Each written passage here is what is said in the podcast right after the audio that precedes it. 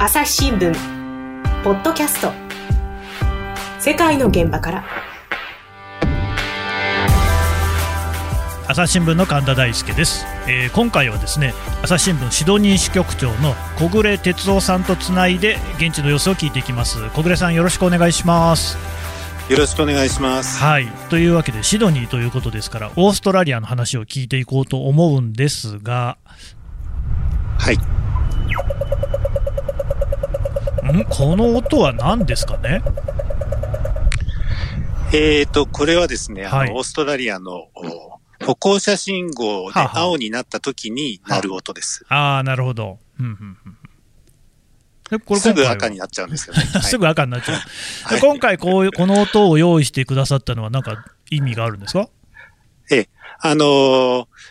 新型コロナウイルスで、はい、えーここのあの歩行者信号を青にするには、うん、あの大きなボタンを押さないといけないんですけど。あ日本でもね、押しボタン式の信号ってありますよね、はい、はい、日本のボタンよりもずっと大きいんですけど、金属製のボタンで、ほうほう。えー、こここに手で触れると感染してしまうかもしれないと。えー、いうことで、まあ、金属の表面は良くないって言いますもんね。ええ、うん、あの、シドニーで言うと、まあ、中心部に限ってですけれど、3月の末から、これが、あの、押さなくても自動で変わるようにあ、そうなんですか。今もなってます。はい、えー、じゃあもう信号が勝手に変わるようになったと。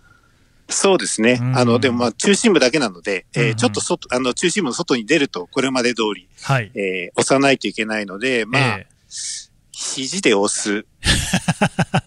ようにしてます、ね、今でも。あはい、まあでも今ね、そうやってなんか、エルボーなんとかなんつってね、あの挨拶なんかもね、肘でやったりしてますんでね。そうですね、はい、それも普通かもしれませんけれども、はい。はい、というわけで、ちょっとコロナの話を聞いていこうと思いますが、あのまあ、例えばアメリカ、ブラジル、はい、インドとかですね、はい、感染の多い国っていうのはいろいろ話を聞きますが、オーストラリアの話ってあんまりコロナで聞かない気がするんですけど、どんな状況なんですかね？そうですね。あの、もう10月、それからこの11月に入ってから、うん、えー、国内全体で新規の感染者数がもう一桁。日によっては、日によっては、はいはい、いわゆるあの、市中感染という、えー、この国の中が感染源になっているものっていうと、ゼロ件とかっていう日も出るくらい、まあかなり抑え込んでいる。あと言えますね、はい、あだいぶそれは少ないですよね、日本に比べてもずいぶん少ない印象ですけれども。そうですね。うん。これなんか例えばその、まあ、オーストラリアって言っても大きな国じゃないですか、その地域によって違いなんかあったりするんですか、はい、えっと、これまでまあ2万7000件以上、ははっていうか、まあ、これまでで2万7000件なので、うん、えのアメリカで1日な10万件とかっていうそう、10万件超えてますから、ずいぶん少ないですよね。この10ヶ月で2万7千件なんですが、まあ、その、え、そのうちの、はい、えー、2万件ぐらいが、えー、第2の都市メルボルンのあるビクトリア州というところで、ほうほうほうほうえー、4000件ぐらいが私が今いる、えー、一番大きな都市、シドニーですね。だから、そこ、その、2箇所で、ほとんどを占めていると。いうふうには言えます。一番人口がオーストラリアで多いのはシドニーでよかったですっけ？そうですね。あじゃあ、その一番人口が多いシドニーよりも、その第2のメルボルンの方が感染者数は多いっていう、そういう状況そうですね、まあ、いいずれもまあ500万人から550万人ぐらいなので、それほど大きな違いはないですけれど、あそんなに差はないんですね。うんうんうん、はい。なるほど。ただまあ、東京の半分ぐらいの人口ですかね。いや、でも東京の半分ぐらいもいるわけなんで、そういうこう国、あるいはですね、都市で、これだけ抑え込めてるっていうのがすごいなという印象なんですけれども、えーと、これ、はい、端的に言って、なんで抑え込めているんですか？えっ、ー、と、おまあ、大きく分けて2つ。二、うん、つ。まあ、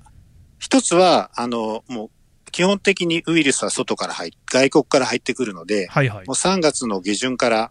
外国人の入国が、まあ、原則として禁止されていると。うんうんうんえー、なので、外から入ってこないということですよね。うん、で、えー、それでも、まあ、あの、オーストラリアの人、自分の国に帰国したいという人がいますけど、そね、え帰国したい人は、えー、2週間、ホテルで強制的に隔離。うん、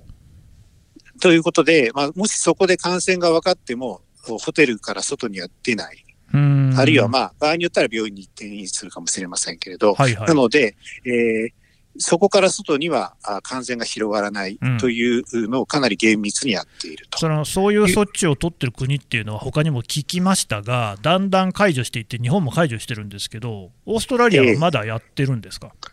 ー、そうですね、うん、あの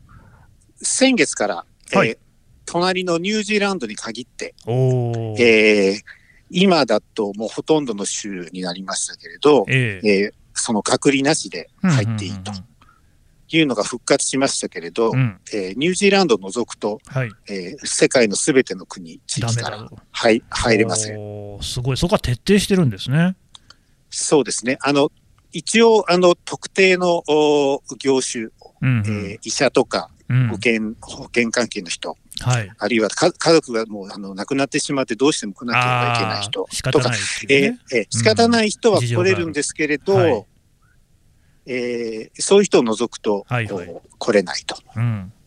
いう状況です。ただね、今、小暮さんの話にもありましたけど、そのやっぱりこうオーストラリア人でオーストラリアに帰りたいっていう人いるじゃないですか、で、はいはい、これから楽しいそのホリデーシーズン、クリスマスシーズンを迎えますよね。あの、はい、帰ってきたいなっていう人が増えるんじゃないかっていうふうに思いますけど、その辺どうなんですかね？そうですね、あのもう40万人ぐらい、あのこの状況になってから帰れたらしいんですけど、ね、まだ3万人ぐらい帰れないで、えー、海外にいる人たちが。はあはあはあ、で、なんで帰れないかというと、はあ、えー、ホテルで隔離するにも、あんまりたくさん来てもらうと、えー、管理しきれないので、うん、国内全体で、え今で言うと週に6000人までしか、ははえー、入れないようになってる。制限があるんですね。制限があるので、えー、ということもあって、えー、まだ3万人ぐらい帰れないんですけど、なんとかクリスマスまでに、まあ、みんなに帰ってもらおうと。なるほど。というような状況に今なってますで、まあ、自国の人すらそういう状況ですから、ましてそのビジネスであったり、観光であったりなんてことは、まだまだ全然その復活してないんですか？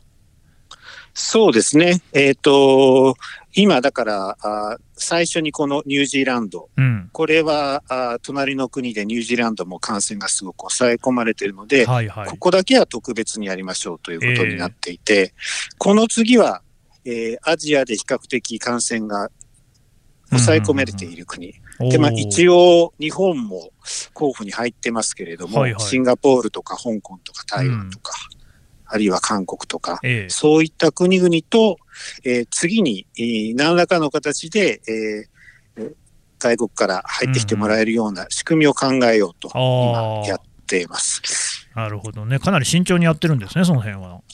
そうですね。ただ、うん、おそらく何らかの条件がつくので、うん、えー、これまでのようにその日本から観光客が自由にというには、まだしばらく先かなというのが印あの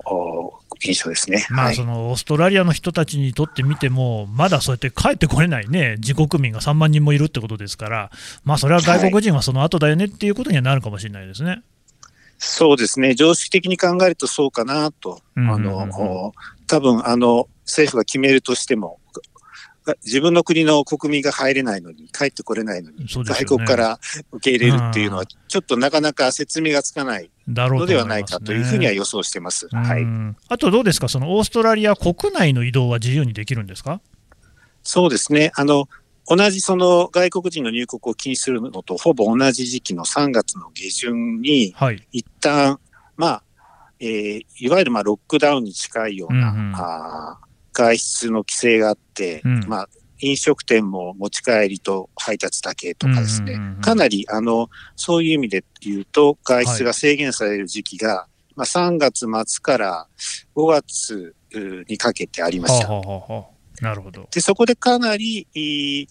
まあ、あの、いわゆる外国から入あの、ウイルスが入ってこないだけではなくて、うんうんうん、国内でも外出、移動制限したので、うん、えー、かなり収まったと。なるほど。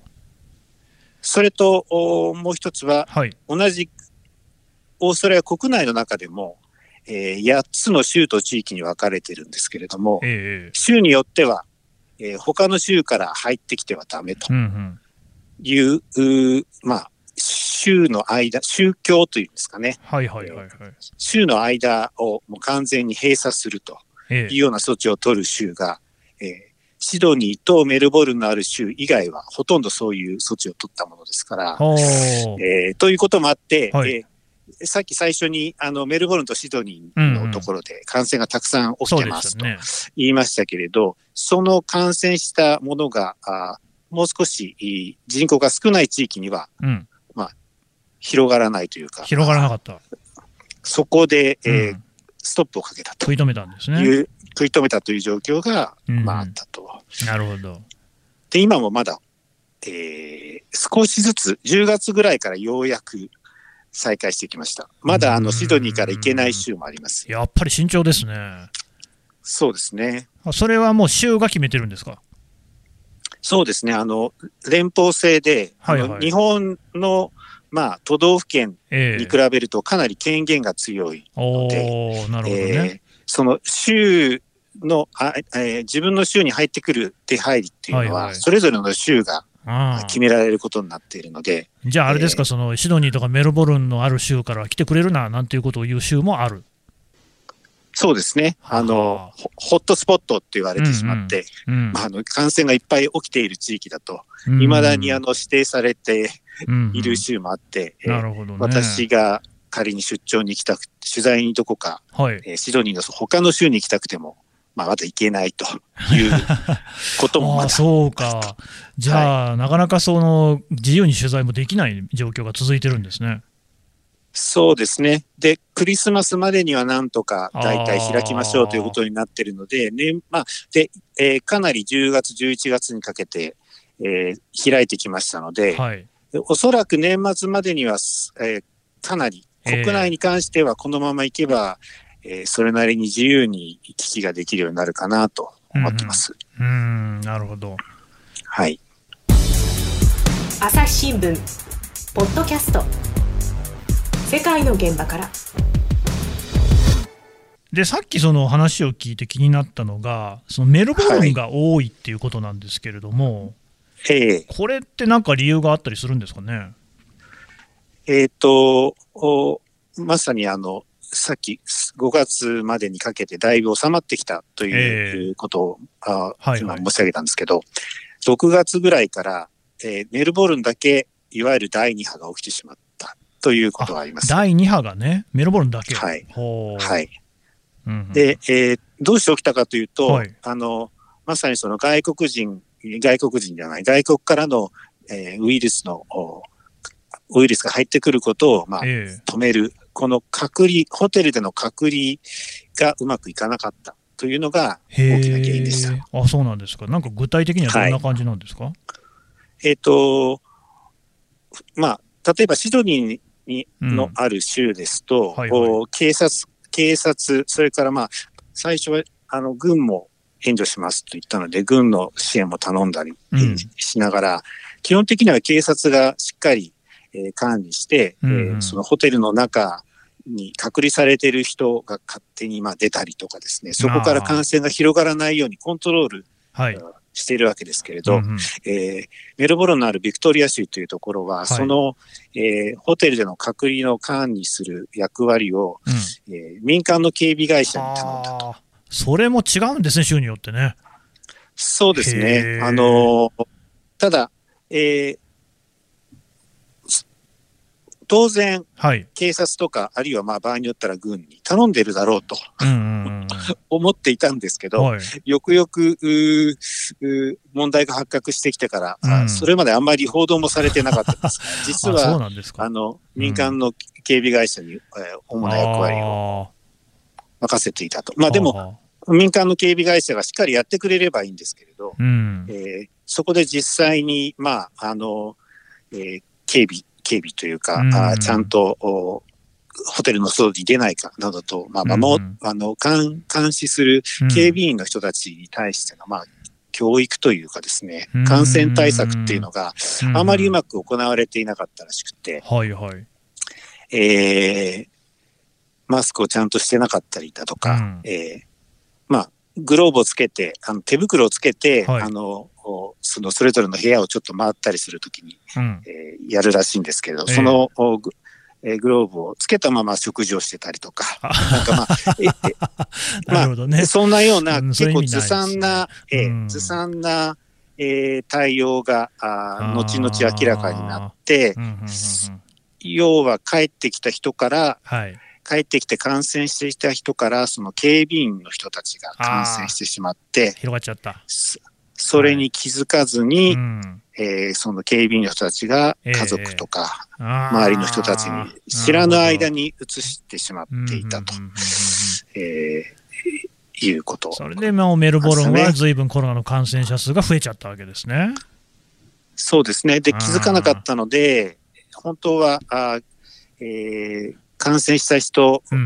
に接触したかもしれない人に素早く、はい、えー連絡をして、えー、テストを検査してくださいとか、あるいはまあ家から出ないでくださいとか、ね。えー、かなりやらなきゃいけないんですけど、うん、その初動も合わせて遅れて、あらあら。えー、気づいた時にはもう毎日、毎日何百件も新規の感染者が出るような状況になってしまっていて、で、えー、8月ぐらい、7月末から8月ぐらいにかけて、うん、まあ、毎日7、800件ぐらい感染者が出るような状況に一気に増えて、なるほど。で、メルボルンだけロックダウン。うん。おそうなんですか。ええ、ようやく今月、先月、10月の終わりから今月にかけてようやくそれが解除されて、はい、ということで、メルボルンの人たちだけ非常に大変だった。というそうなんです、ね、状況です。はい、しかし、そうやってお話を伺っていると、やっぱりオーストラリアって州の持つ権限が本当に大きいんだなと思うんですが、その州の政策っていうのは誰が決めてるんですか、はい、えっ、ー、と、それぞれの州に議会があって、それは、はい、あ当然、あの州議会議員の選挙があって決めます。うん、で、うん、えー議員内閣制になっているので、その州議会の与党のリーダーが州の首相になると。州ごとに首相がいるんですか？首相と内閣があって、大臣がいるという、はい州ごとに大臣もそれぞれいるんですね。いるんです。じゃあ、はい、そのコロナ対策なんかもそれぞれの州の内閣、州の政府が決めてるってことですか？基本的に、えっ、ー、と、連連邦って中央政府と州の政府の代表が集まって基本方針は決めるんですけれど、ね、じゃあそれを具体的にそれぞれの州で具体的にどういうふうにやっていきますという時にはそれぞれの州が具体的な内容を決めるという形になってまして、なのでさっきあの、えー、説明させていただいたように、州の宗教をどう分けるか、あの、他の州からどう人を受け入れてくれるかというような話はもう州が決めると。なるほどね、でもそういう状況だと、その小暮さんもね、これまでいろんなこのオーストラリアの地方に行っては記事を書かれてたと思うんですけれども、あんまりこう、えー、おいそれと移動はできなくなっちゃってるんですね。そうさあのそうなんです、あの、行きたくても行けなくて。なるほど、実際にその困ったこともありましたか、はい、えっ、ー、と、例えば8月に、うん、えー、アデレードという町があって、そこは南オーストラリア州っていう州なんですけれど、はい、えー、えー、そこにどうしても取材であのインタビューしたい人が2人いて、うんうん、えー、当初の予定では7月、うん、えー、後半にはあの州の宗教を開きますということだったんですが、うん、えー、まだシドニーで感染者がいるというので、その、えー、宗教の再開が延期されてしまって、いけなかったと。いうようなこともありましたね。はい。まあ、でも、その冒頭伺ったように、オーストラリアの状況、だいぶ落ち着いてきているってことですから、そのもうさすがにそういう移動は自由にできるようになったんですかね？はい、えっ、とお、ほとんど自由なんですけれど、ほとんどってことはまだある？えっと、シドニーの隣のクイーンズランド州っていう州がありまして、ははいはい、それは、ブリスベンとかゴールドコーストとか、うんうん、えー、あと観光地で言うとケアンズとかっていう。ああ、ケアンズね、えー、有名ですよね。はい。はい。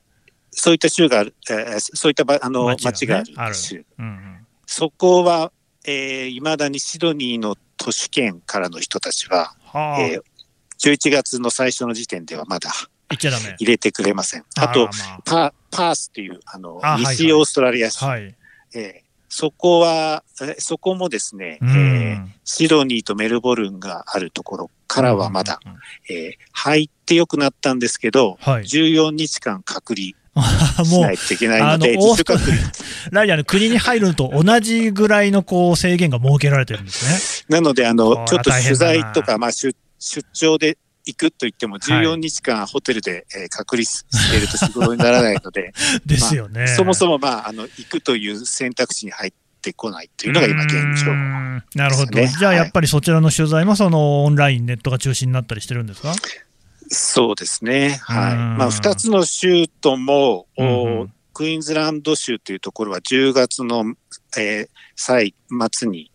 議会の選挙があって、はい、西オーストラリア州っていうところは来年の3月に選挙があるんですけれど、はいはい、えー、選挙を前に感染を増やすと、選挙に負けるということが、なるほどね。ことさらに厳しい背景にあるのではないかと。ね、なんかあの、超大国みたいなところでもね、同じような例をみたいな気がしますもんね。そうですね。コロナが広がった人方はね、負けちゃいましたもんね。うん、まあ、そういうことが背景にある。なるほど。というふうに、そういうそうか、やっぱ政治の事情があってね、その政治家、議員さんたちは、首相さんも自分選んでもらわなきゃいけないわけですから、ここでコロナでこう、なんか手綱を緩めるってことは、なかなかしにくいでしょうね。そうですね。ただまあ、その州に住んでいる人たちにとってみると、感染が広がらないので、それは、あの、非常に歓迎さ、それを歓迎する人たちもまあ、非常にたくさんいるので、なるほど、えー、ここはなかなか、まあ、確かに安全、安全に感染が広がらないようにという、えー、そういう、まあ、なんていうか、説説明というか、立場をなかなかあ反対するの難しいですね。なるほどね。はい。わかりました。ちょっとお話ね、まだ続きますけれども、はい、一旦ここで締めさせていただきます。はい。朝日新聞ポッドキャスト世界の現場から。朝日新聞の。質問ドラえもん我が家の朝は質問から始まる。2012年に太陽圏を出た探査機ボイジャー1号が宇宙人に向けて載せているものは何？身の回りのことから広い世界のことまで。